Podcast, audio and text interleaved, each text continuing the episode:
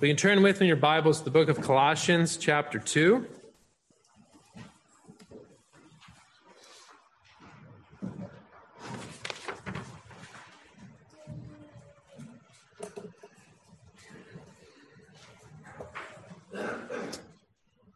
Colossians chapter 2, we're going to look at verses 6 through 10 this morning, uh, but I will read all the way to verse 15 to set the context.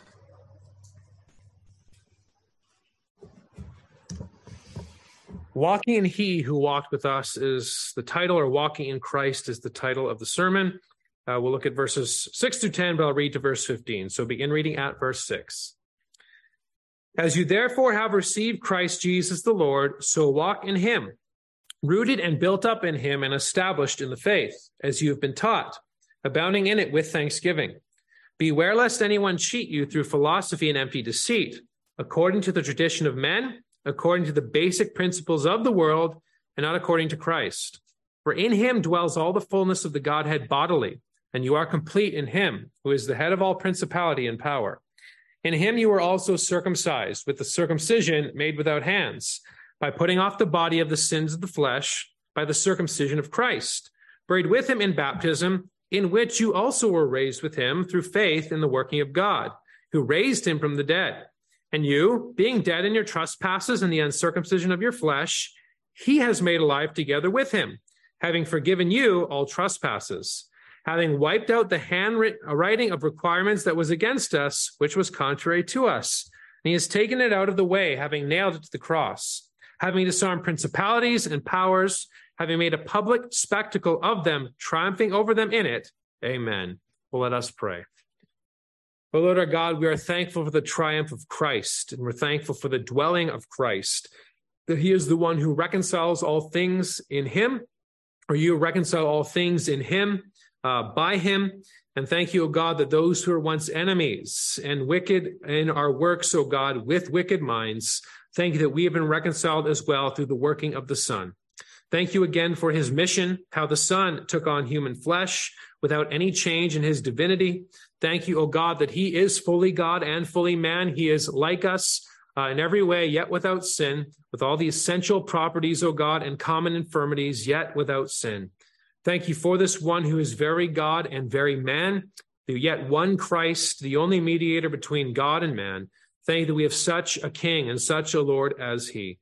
And thank you that we have been rooted and established in him and so we pray, oh God, that we would be reminded in whom we have life, in whom we live, and in whom we continue to live. And so we pray, oh God, that we would be watchful of being allured by false doctrine, that we be watchful of being allured by things that sound good and might have the appearance of wisdom and humility. But we pray, oh God, that we would know where our hope lies, and that is in Christ. And so thank you, O God, for the encouragement you give to us day by day in your word Thank you for the encouragement you give to us week by week as we gather as your saints, that all things are in Christ. Thank you for who he is and what he has done. And so we pray, oh God, that your saints would be strengthened and encouraged for the walk in which we walk. And we pray, oh God, that if there are any here today who do not know you, we pray that you would save their souls. And we pray, oh God, in all things you would be glorified. And we also ask once again, you would send forth your spirit to give us illumination from on high as we come to once again a difficult passage in scripture, but give us your spirit, we pray, to understand what is going on. So thank you for all that you do. May you be honored and glorified now, we pray. In the name of Christ. Amen. Well, I live pretty close to my office, so I like to walk to work, and that includes in rain or shine. And it was last week during that snow, uh, that storm that we had, the windstorm, that I was walking, and it was so windy I couldn't even use my umbrella. I opened it and I was being carried about to and fro, not by every wind of doctrine, but you get the point, but carried about to and fro by that umbrella. I had to put it away and just deal with the rain beating up against me as I walked. Eventually, I had to put that umbrella away and just deal because I was being tossed to and fro. Well, doctrinally, we're not supposed to be tossed to and fro by every wind of doctrine, right? As we walk in this world, we walk rooted and established in the Lord Jesus Christ. It doesn't change the fact there's going to be storms. It doesn't change the fact there's going to be rain. It doesn't change the fact there's going to be wind beating against us. We walk rooted and established in someone, and that someone is the Lord Jesus Christ. And the problem, sometimes those tempests that blow against us isn't just sin, but it's false doctrine. It's heretics. It's men who wish to try and take out and uh, remove us from where our hope lies, namely in Christ. And remember, that's why Paul is writing to the church at Colossae. There are certain men, there were certain heretics, typically a blending of Greek ideas and Jewish ideas, although the Jewish ideas certainly took precedent and took priority. Paul is writing to deal with that. Paul is writing to encourage the church at Colossae to say, listen, don't worry about what they have to say. Stay rooted in Christ. In your Christian walk, in all of your life, you must walk in the Lord Jesus Christ. That was Paul's purpose of his ministry, his general ministry to the church as a whole, but also his specific ministry to the church at Colossae. He doesn't want them to be persuaded by alluring and persuasive words. And so, in a lot of ways, we come to the body of the book, or the main, uh, we do come to the body of the book, but we come to the heart of the book, especially in verses six and seven. You have received Christ, so then walk in him, not in vain philosophy, not in the traditions of men, not in basic principles, but in the Lord Jesus Christ. I think the problem in these verses is very clear. The problem of vain philosophy the problem of using the natural world, the problem of using natural law, the problem of using Mosaic, the Mosaic law as a means of salvation, the problem of saying that we can do this, that, or the other to earn our way and have communion with God. That was the problem at Colossae. That was the problem Paul is writing to deal with. A philosophy that has overstepped its bounds into the salvific realm. And what they were saying really was you don't need Christ. You need these traditions. You don't need Christ. You need these basic principles. You don't need Christ at all. You need yourself and these other ways. Look what we've done. We've had communion with God, and it was done in a false way. It was a pretense, it was an appearance. And Paul is saying, don't worry about that. You Colossians, know who Christ is. You Colossians have heard who Christ is. You Colossians have received blessed doctrine. Now cling to that and cling to Christ. And there are plenty of false doctrines that emerge in the church that lead people away from their anchor in shifting times. There's only one who keeps us firm and rooted, and that is the Lord Jesus Christ and all that he has done for his people. And so we see in verses 6 through 10 that Paul affirms that the Colossians Christian life is rooted in Christ.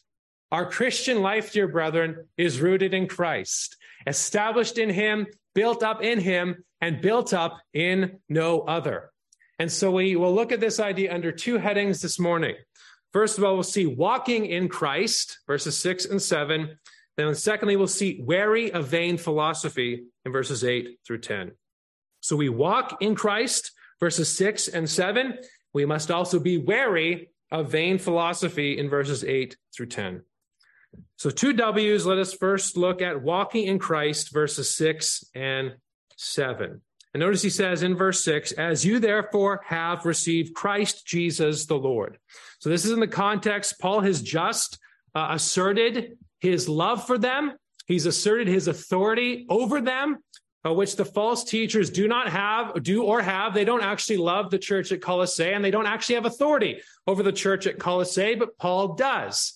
Remember, it's that muscle flex. He's like, I've been appointed, I've been affirmed, I've been chosen by God. Now he loves them and he cares for them, but he still exercises the authority that God has given to them. And one thing he rejoices to see in them is that they are have good order and that they're steadfast in their faith in the Lord Jesus Christ. Remember, this is to encourage them. You have been firm. You have stood firm. I've heard of your faith. I've heard of your love. I've heard of your hope. And so he's writing them to encourage them remain in those things. And it's good to be reminded that even though we, uh, if we're doing well and we're, we're strong in the Lord, we still must be wary of things that are out there. But overall, it's meant to encourage. Here's what you are. Here's what you have. Be watchful of these things. Don't leave what you already have in the Savior. So he says, As you therefore have received Christ Jesus the Lord, so then walk in him. You see that connection? Just as you received, so then walk. And the idea of receiving here, I think, is twofold. They've received the word as it has been handed down. There is a body of doctrine, there is a truth that has been handed down. We've seen a lot of language here learned, heard, understood. And as we'll see in verse 7, taught. It was the gospel that was proclaimed to them, that the hope that they have in Christ, in whom they have heard. So they received that by faith. They believed upon it by faith. So they received the word as it has been handed down.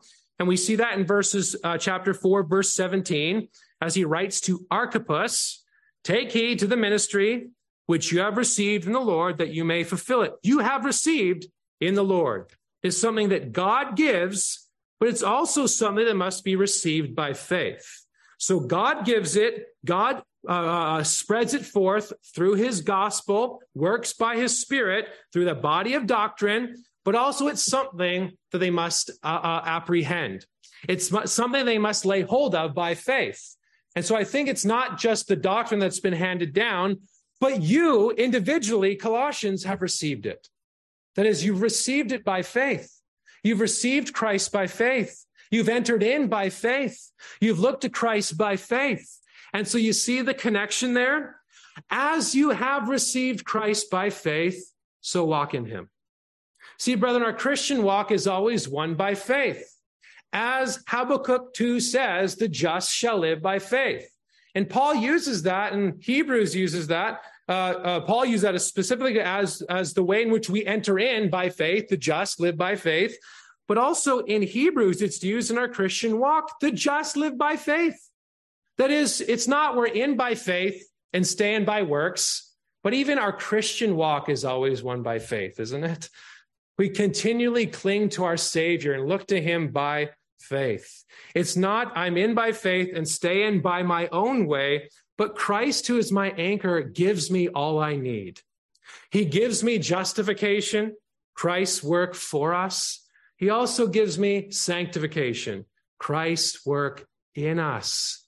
You see, Christ gives us all that we need. Justification is for our guilt, sanctification is for our corruption. And he's working in us now. Sanctification is part of our Christian walk. And one day we will be fully sanctified. But, brethren, it is always by Christ, isn't it? Even though we are taught to, and commanded by God to live in a certain way because of our grounding in Him, it still always starts by looking to the Savior, doesn't it? Still always starts by looking to our Lord in our sanctification. You struggle with certain sins, look to Jesus and ask Him for aid. You struggle with certain problems and illnesses, look to Jesus and He will give you aid. That is the emphasis that He gives here. So, as you have received Him, so walk in Him. And this is what He's going to defend throughout the rest of the letter our life is built up and bound up in Christ. And already in 1 9, he has said, as he prays for them, that they might be filled with the knowledge of his will, that you may walk worthy of the Lord, fully pleasing him. How we do that is in our Lord and Savior always. It's not, wow, we're in, we believed, great, we can forget Jesus. No, that's not how that works. We need Christ every hour of every day, of every moment in which we live. Even in 4 5, he says, Walk in wisdom to those who are outside, redeeming the time. We are saved in him, we are changed in him, but then Christ works graces within us as we look to him. So as we've entered in, we also continue in by faith. And notice he goes on to unpack what that means in verse 7 rooted and built up and established. Rooted and built up in him and established in the faith, the means perhaps by which we grow, or the, uh, the reason for which we grow. Both could be in play there, but notice rooted and built up in Him. Using tree metaphors, which they do often, using building metaphors. When one is walking along the way, who keeps us grounded in the midst of those tempests that blow? Who keep, even though the tree might be swaying, who keeps that tree grounded and rooted? Or perhaps better yet, who is our root? It is Jesus Christ. To think that we can walk this world not being rooted in him is foolishness. to think it's in by faith and remain in by ourselves is utter ridiculousness. It is always in him. that we must remain. We walk in him, rooted and strengthened in him. And what's interesting is in Acts 20, Paul uses the language of built up for the church. What is it that keeps us grounded and rooted as the church of the Lord Jesus Christ? It is Christ himself, but also the word. So now, brethren, I commend you to God and to the word of his grace, which is able to build you up and give you an inheritance among all those who are being sanctified. So we are rooted, tree metaphor, built up, building metaphor. We are built up and strengthened and established in him. And what's interesting is both these words are used in Ephesians chapter 3. And in Ephesians 2, he talks about how the church is the temple. Christ is the temple, but he's the head, and the church is the body. And so, what does that make the church? It makes the church the temple. Now, each and every one of God's people, our body is a temple of the Holy Spirit, but that temple language is so vital and important. When you consider the Old Testament, how did God dwell with his people in a special way? In the tabernacle and in the temple. How does God dwell with his people in a new covenant way? In the one who is the temple, who tabernacled among his people. So, what does that make us, dear brethren? That temple. As we gather, and so, as we walk uh, by ourselves, but also walk together, the reality is we ought not to walk alone. We walk together. We walk as a church. We walk with one another because we are built up and rooted as that temple. It is the language of the fact that Christ is bringing in his kingdom. Christ is bringing in his dwelling through his body, namely his church. And if he is the head, we are the body. If he is the temple, we have no need of another and we walk in him. We don't always feel like he communes with us, dear brethren, but that's why we cling to it by faith, right? Faith is apprehending the things that God says, whether we believe it or whether we feel it or not, right? Not we believe it, we trust it. His word has said, He will never leave us nor forsake us. But so often it doesn't, it doesn't feel like He is near. That's why the Psalms are so great because He cries out, Lord, I don't feel like you're near. Oh, I love it that the Bible is so real because you and I cry out like that too sometimes. Lord, we don't feel like you're near. Lord, where are you? Lord, how long? What's going on? Yet often in the Psalms, what do they say? Lord, yet I will trust in you, the God of my salvation. He is near, He is our temple, and we are the temple in Him. Rooted, established, or rooted and um, uh, uh, rooted and built up in him, but also established in the faith. And notice as it's been taught. There's doctrine that's handed down, there's truth that's been handed down, and we must cling to that very truth the truth about Christ himself, but also the truth that's been given down by Christ himself. And notice too, it's not just the truth itself, but we are rooted and established and built up in him who is the truth, grounded in him grounded in the faith, grounded in all that he has done for us. Now, again, faith can mean the act of faith, my believing upon him, but faith can also mean the faith, a body of doctrine. Both, I think, are in play here. Both, I think, are vital here. It is the faith that we believe upon, but also the faith that is true, that is a body of doctrine that we cling to, as you have been taught. Don't worry about what these other guys say. Don't worry about these vain philosophers. You've been taught the truth. Now remain steadfast and firm in that. And notice the result, hopefully, of being rooted and built up and established in Him. Hopefully, we will abound in it with thanksgiving. Brethren, if we know the truth, if we know the forgiveness that we have, if we know the reconciliation that comes from the work of the Son, should we not be thankful? Always. Should we not be a people whose hearts ought to always be stirred? Now, again, I know most of the time our hearts are not always stirred, dear brethren. But again, we cling to it by faith and we ask God that our hearts would be stirred to thanksgiving. But if we know what Christ has done, if we know who he is, if we know his dwelling, if we know these things, we should be the happiest, most thankful people on the planet, should we not? And I'm not trying to belittle the suffering that people go through. I'm not trying to belittle the sadness that people go through. There is a lot of sadness and perplexity. That's why I went through Ecclesiastes. And I think, I still haven't decided yet, but I still, I think we're going to look at some lament Psalms. You know, we've looked at all the sadness and sorrow in the world. Now let's look at how to cry out and all the sadness and sorrow in the world, but we ought to be thankful for all that God has done. God, this is going, this is what I'm going through in my life. These are the struggles I'm going through, but your word has said, I'm forgiven. Your word has said that you have come down. Your word has said that you have reconciled. Thank you for your mercy. We got always to, you know, doxology at the end of every service ought to be as loud so everybody outside can hear what we, our, our praises to God most high. I don't care if you're off key. I don't care if you're a little out of tune, it's perfectly fine. Just belt it out at the end to God Most High.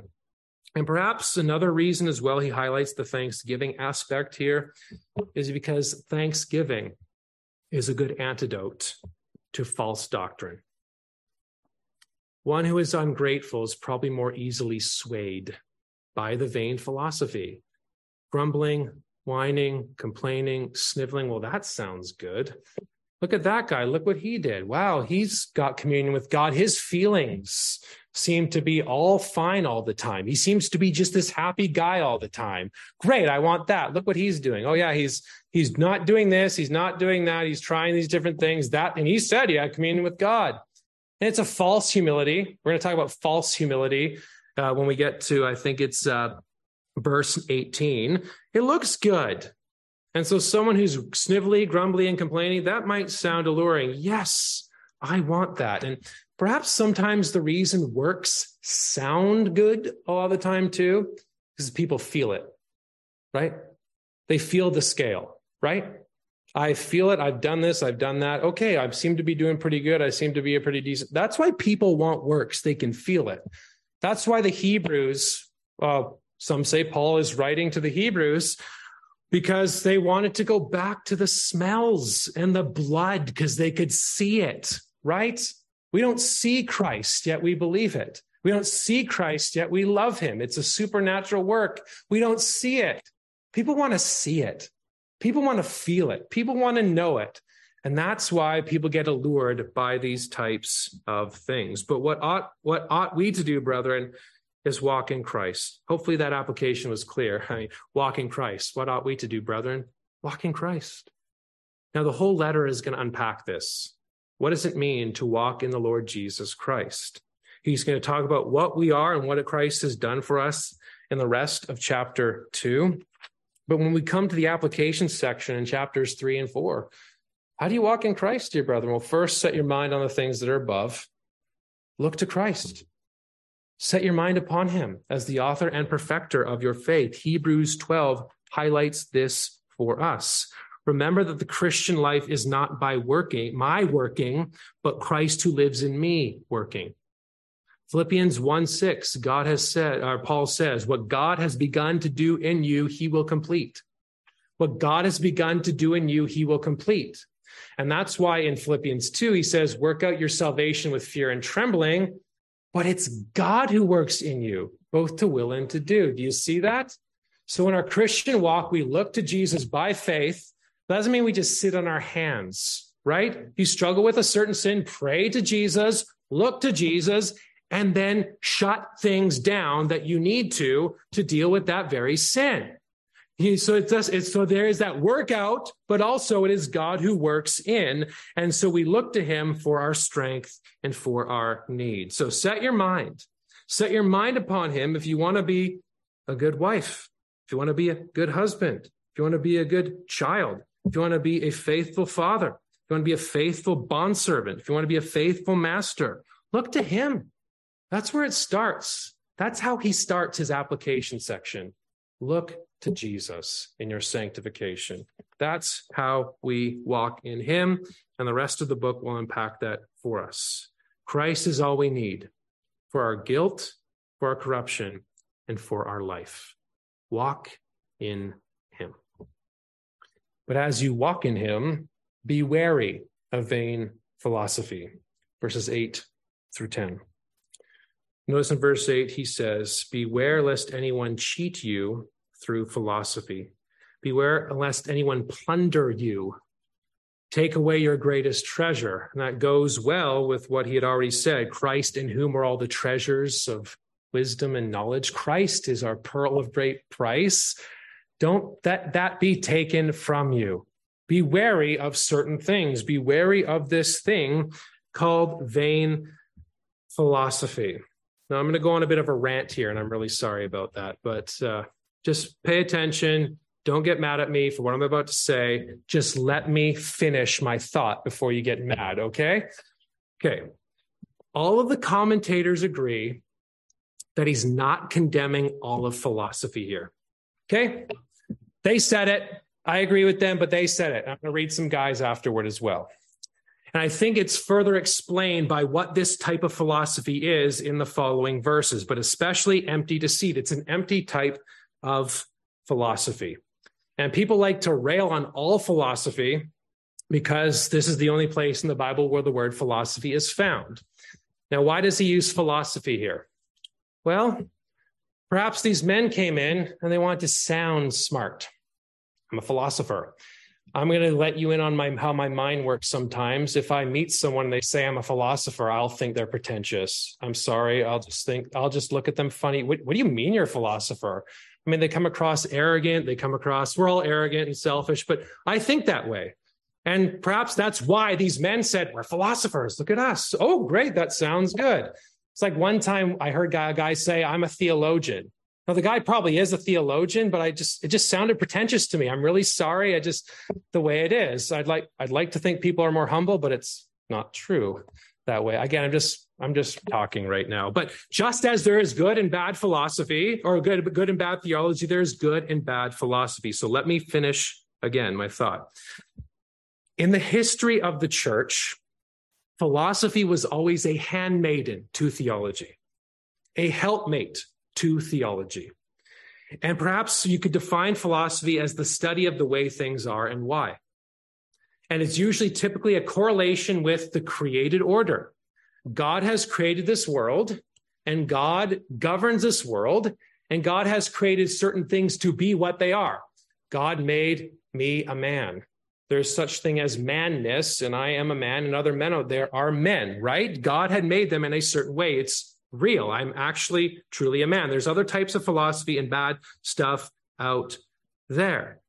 But the point is, it's, it's a, there's a connection with God revealing himself in this world uh, revealing himself in this world, connection with creation, connection with natural theology. And it was the highest of the natural sciences.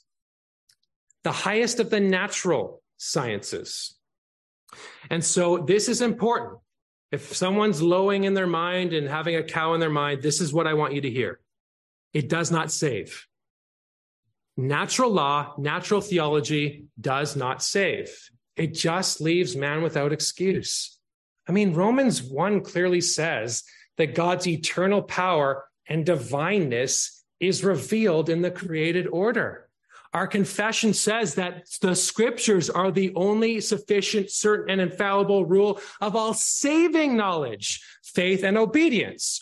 Although the light of nature and the works of creation and providence do so far manifest the wisdom, power, and goodness of God. Why? So that men are without excuse. So there is a created order. God has created it. And sometimes in philosophy, someone can make observations about it, but it's not saving. And so it's ignorant to assume it is all bad. Davenant says, they therefore who desire philosophy to be exploded from the schools of Christians are either altogether ignorant and have it in view to hide their ignorance among the common ignorance of all. Or they are wicked and desire to expose us, stripped of all advantage from learning, untaught and defenseless, to artful and armed enemies. Davenant was a very helpful Orthodox man. And a lot of the reformers understand that difference, understand that distinction, understand the nuance. If so, uh, they understood that there was one that was natural science, but that's why they needed a supernatural science, theology. That's why theology was called the queen of the sciences, by the way. That was helpful and important to understand that very thing. And so when Paul comes to deal with it here, it's a specific type. It is hollow. There's no substance to it because it cannot and does not save. It has the appearance of dignity, but there is none whatsoever. And I think Gill has a, John Gill has a lengthy quote understanding the difference here.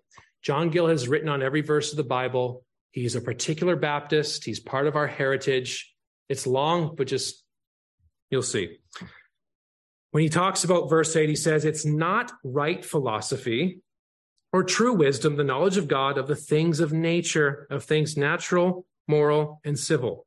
So he's that's not what he's talking about here in, in verse 8, which may be attained unto by the use of reason in light of nature. The apostle does not mean to condemn all arts and sciences as useless and hurtful, such as natural philosophy in its various branches, ethics, logic, rhetoric, etc., when kept within due bounds. That's important, kept within due bounds and in their proper place and sphere. For with instances of these, the scriptures themselves abound. But he means that philosophy or science, which is falsely so called, the false notions of philosophers, such as the eternity of matter. So when it goes above and beyond, we obviously dif- disagree with it. Of this world, the mortality of souls, the worshiping of demons and angels, etc and also such principles in philosophy, which in themselves and in the things of nature are true, but when applied to divine things, things above nature, the mere effects of divine power and grace and a pure revelation are false. Do you understand the difference? What uh, philosophy is dealing with, or a right philosophy can deal with the things of this world. It cannot deal with the things of heaven. That's important to understand. I don't think you have to read philosophy. I just make sure you don't rail against philosophy. That's why I say all of those things. And certainly, to philosophy didn't just well, wasn't just referring to the Greeks, but some of the Jewish sects. It was called their philosophy, and that certainly is in view here as well. And so he goes on to define this specific type that he's trying to deal with. Thank you for letting me rant. My whole point of that was just to understand there is a place for it. We don't over, and it ought not to overstep its bounds. You don't have to read it, but just recognize there can be good and bad philosophy. That's that's the point of all of all I'm trying to say. Hopefully, you understand that. And if it's wrong, we we deal with it where it is wrong, and it does not save. And so this is the problem of this philosophy: is teaching it saves. And so notice he goes on to say, according to the tradition of men, according to the basic principles of the world and not according to Christ. So notice he says, not according to the tra- tradition of men. External rituals as a means of attaining salvation and having communion with God. Who is notorious for this? The Pharisees, doing all their sorts of traditions of men to be able to have communion with God. You need to wash this. You need to wash that. You need to do all these sorts of things. Paul referred to him, uh, refers to this idea of traditions in Galatians 1.14. If he is the one who could have done it, if he is the one who could have kept it, but he knew, uh, but God saved him and salvation comes by faith in Christ. So traditions of men has this Jewish flavor to it. Can also include Greek flavor to it with their rituals and sacrifices, but traditions of men, not the word traditions of what men wish to teach rather than what God has said. So, tradition of men. Secondly, according to the basic principles of the world. The world, not heaven. He's going to deal with this again in verse uh, verse 20. And again, perhaps initially the word basic principles was typically used for the Greeks to refer to the heavenly bodies. They worship the sun and the moon and the stars, but also Paul uses it uh, with reference to the Judaizers when it comes to the Mosaic law. The Mosaic law is basic. The Mosaic law, we could say, is primitive. It is like going back to kindergarten when you've graduated. That's the image that he's trying to draw out here. That is, why go back to the basics when you have Christ in his fullness? Why go back to the earth when you have heaven come down in the Lord and Savior, Jesus Christ? You think you're ascending to heaven by these things, but in reality, it's just basic AB, it's just basic primitive principles of this world. That's what he's trying to highlight here. And I think the Jewish idea is in play because he's going to deal with circumcision and dietary regulations and festivals in the following verses. And what he's really saying here is anyone who wishes to find salvation in anything but Christ is primitive. That's what he's saying. One who wishes to find salvation in anything but Christ is no better than a pagan in the bush who worships the sun, the moon, and the stars. No better. And these men would have walked in. These men would have not liked that. These men would have been like, look at us. We're wonderful and we're great. And look at these, this sophistication that we have. Paul's saying it's not sophisticated at all. It's basic and elementary. So that's one of, that's the second thing or second characteristic of this vain philosophy. And thirdly, not in Christ. Not in Christ, not according to Christ. Christ has come, Christ has lived, Christ has died, and we'll unpack that more in verses 9 and 10. But it's not according to Christ. And that is the key thing that is missing. They're seeking to make their way to heaven by not Christ. Davenant says, since Christ is the only way to heaven, he who aims at heaven out of Christ wanders about blind and miserable and will never arrive hither. The only way to heaven is in Christ Jesus, not in the traditions of men, not in the basic principles of the world, but in the Lord Jesus Christ. And this is what Paul unpacks for us in verses 9 and 10. There's some high Christology here, some high and lofty doctrine here, but we'll try to do our best to unpack it. Verses 9 and 10. We see the one who came down. The one who is in heaven came down from heaven. For in him dwells all the fullness of the Godhead uh, bodily. We see the essential identity, namely the Son, not the Father, not the Spirit, but the Son. Yet it's the triune work of God that the Son would take on human flesh. We already saw this in verses 19 and 20. That is, we saw Christ, who is the preeminent one over creation and over new creation. How is it he's over the new creation, namely the church? Verse 14, for it pleased the Father that in him all the fullness should dwell, and by him to reconcile all things by him, whether things on earth or things in heaven, having made peace through the blood of his cross. That is, Jesus was in became incarnate or the son became incarnate to that, that he might have the preeminence over all things. And again this is that temple language again the dwelling the the nearness of god. How is it that we have god uh, the nearness of god? It's that god dwells among us. That's why in john 118 it says the word became flesh and tabernacled among us. And so it's not just an essential identity that is the son is god but also a redemptive historical identity as well. That is, with the tabernacle, with the temple, all pointing ahead to where God would dwell, namely in his Son. And the fact that in his Son is in whom we dwell as well. That's why in Psalm 68, we see the ark making its way to Zion. And that's why we see, you know, in Ephesians 4, Psalm 68 is quoted uh, after Christ has ascended into heaven, that man might be in heaven with God, that we who are in Christ might then have dwelling with God as well. And the promise of that in its fullness when Christ comes back and we are resurrected. Well, that's uh, Psalm 68 is probably also in view in uh, Colossians 1 19. It's temple language. And we see this here. The, in him dwells all the fullness of the Godhead bodily. Not that all is in God is contained in his body, but that the one who is God became man without conversion, composition, or change. That's the purpose of verse 9. It's talking about the incarnation and the dwelling of God with sinners, the dwelling of God with wretched people like you and I. And the point is, you do not need to ascend to God but God condescended to us in the incarnation without any change in his divinity. he came down and took on the form of a servant and became obedient to the point of death, even the death of the cross. For in him we have communion. You don't need the tradition of men, you don't need the basic principles of the world.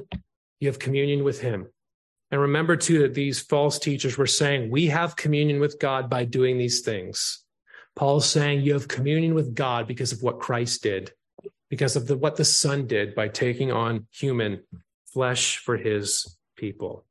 And if Christ is God and there's fullness in him, why do you seek salvation not in him? That's what he's saying. And he goes on to further press home. Uh, he's going to press home throughout the rest of the letter, but verse 10, at least for us today, what that means for us. And you are complete or have been complete. That is, that we already have been complete and we remain complete in him. It's a passive verb there, but not just complete, but you have been full in him.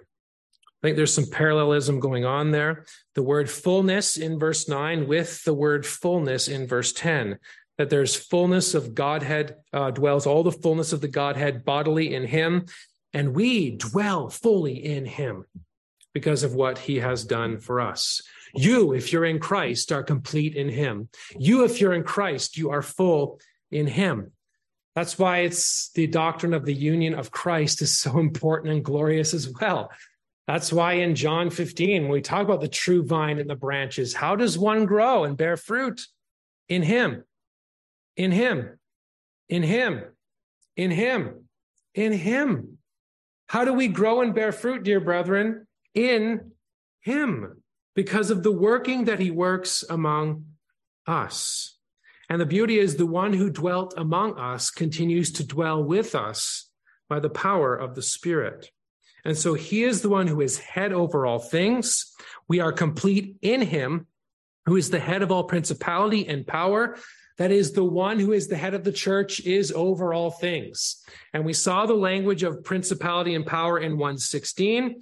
That is, he has the one who's created all principality and power. So he is over them and he has power over them. He is the head of all of them. He's going to talk about them again in verse 15, how he's triumphed over them through his dying and rising again. Old creation, new creation, creator, redeemer. He is the head and he is bringing his fullness through his church.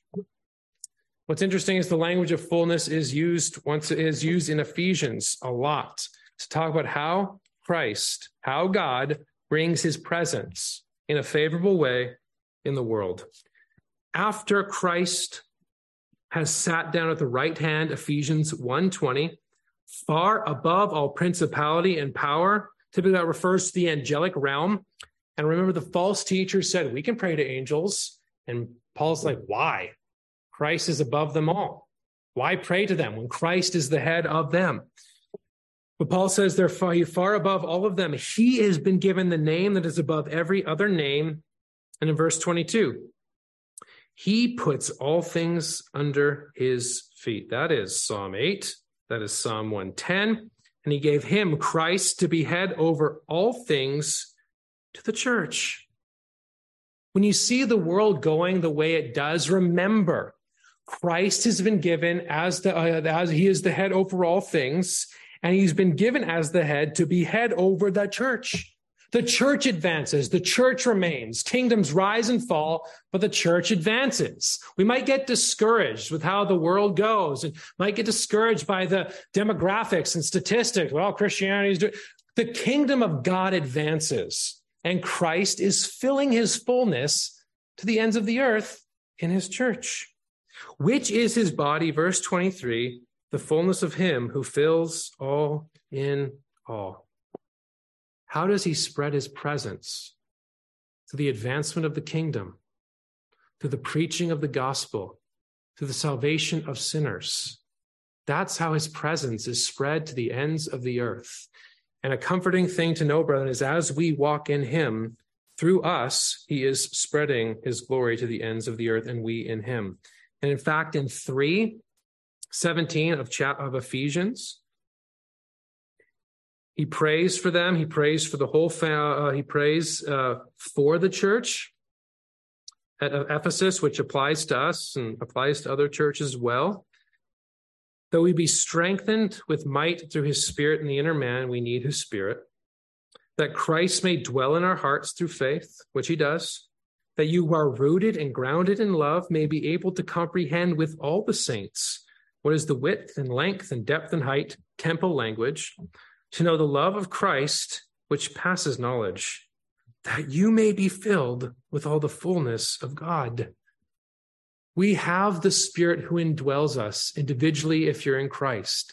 And as we gather as the saints, Christ is spreading his presence to the ends of the earth. And in fact, he says in the benediction, in Ephesians 3 20 and 21, now to him who is able to do exceedingly abundantly above all that we ask or think, according to the power that works in us, to him be glory in the church by Christ Jesus to all generations forever and ever. That is, we are complete in him and we do, but we do not walk alone. We walk with the saints, we walk with the church, we walk with where his fullness dwells. And so, brethren, we'll close with two lines of application. One is be wary of vain philosophy. Just watch, be watchful, be on guard against it. Beware of any, any method that leads you away from Christ. Some might sound alluring, but in reality, those things turn out to be primitive. Cling to Christ. One thing that's sad to see too is it is vain. And some people might think they're communing with Christ by doing these certain things, but in reality, their life is but nothing. Their life is hollow. But in Christ, brethren, there is fullness.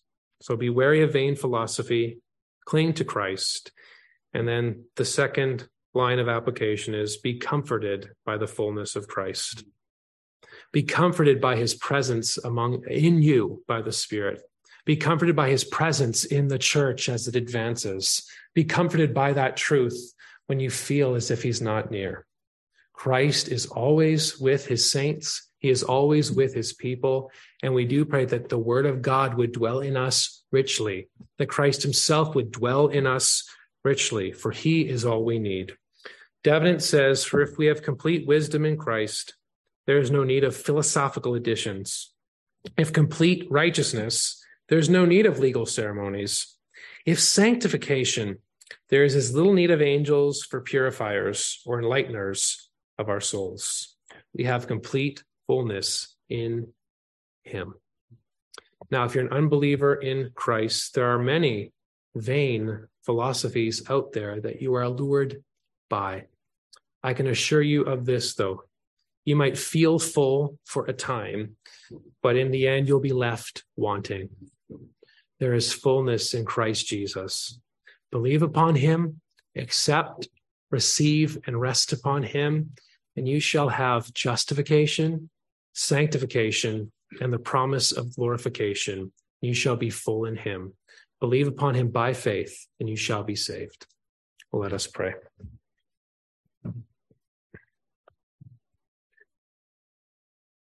O Lord our God, we are thankful for your eternal plan that the Son would become incarnate. Thank you that the Son became incarnate and dwelt among his people. Thank you for his tabernacling. Thank you for his living. We're thankful for his dying on our behalf, his rising again on our behalf, and thank you that he has ascended into heaven. He sits at your right hand. Thank you, O God, for that in him is saving knowledge. In him is everlasting life. In him there is fullness. In him there is your presence. In him there is everlasting joy. Please forgive us, O God, for the times we do get allured and we're not as uh, wary as we should be. Please forgive us, O God, for the times in which we do not cling to Christ as we ought to, are not as thankful as we should be. Thank you for all you've done for us. Thank you for your mercy and forgiveness. Thank you that you give us all we need, all the benefits uh, that Christ has purchased for us are applied by the Spirit. Thank you for this reality. So help us to walk in Christ, we pray. Help us set our mind upon the things that are above. Help us to cling to your word we also pray we would be comforted by the truth that we are full in Him. That is, Christ has dwelt among us, Christ dwells with us individually and corporately, And may we spread your glory to the ends of the earth as your fullness spreads in your church. Thank you for your nearness. Thank you for your dwelling. Thank you for your love for wretched saints like us, and that you do dwell with us because of Christ and his finished work. And we pray, oh God, if there are any here today who do not know you, please save their souls. Give them life, we pray, for you are a God who can change and give new life. Please work by your Spirit. Please work to save. Please work to enable your elect to believe by faith. Thank you that faith is a gift, repentance is a gift. All the benefits we have in Christ are a gift. Thank you that you are creator. Thank you that you are redeemer. And thank you, O God, you're moving all things for your purposes and for your end. And so we ask you be honored and glorified today. Give us the strength and supply that we need as we look to Christ day by day. And help us to do this by your Spirit, we pray. In the name of Christ, amen.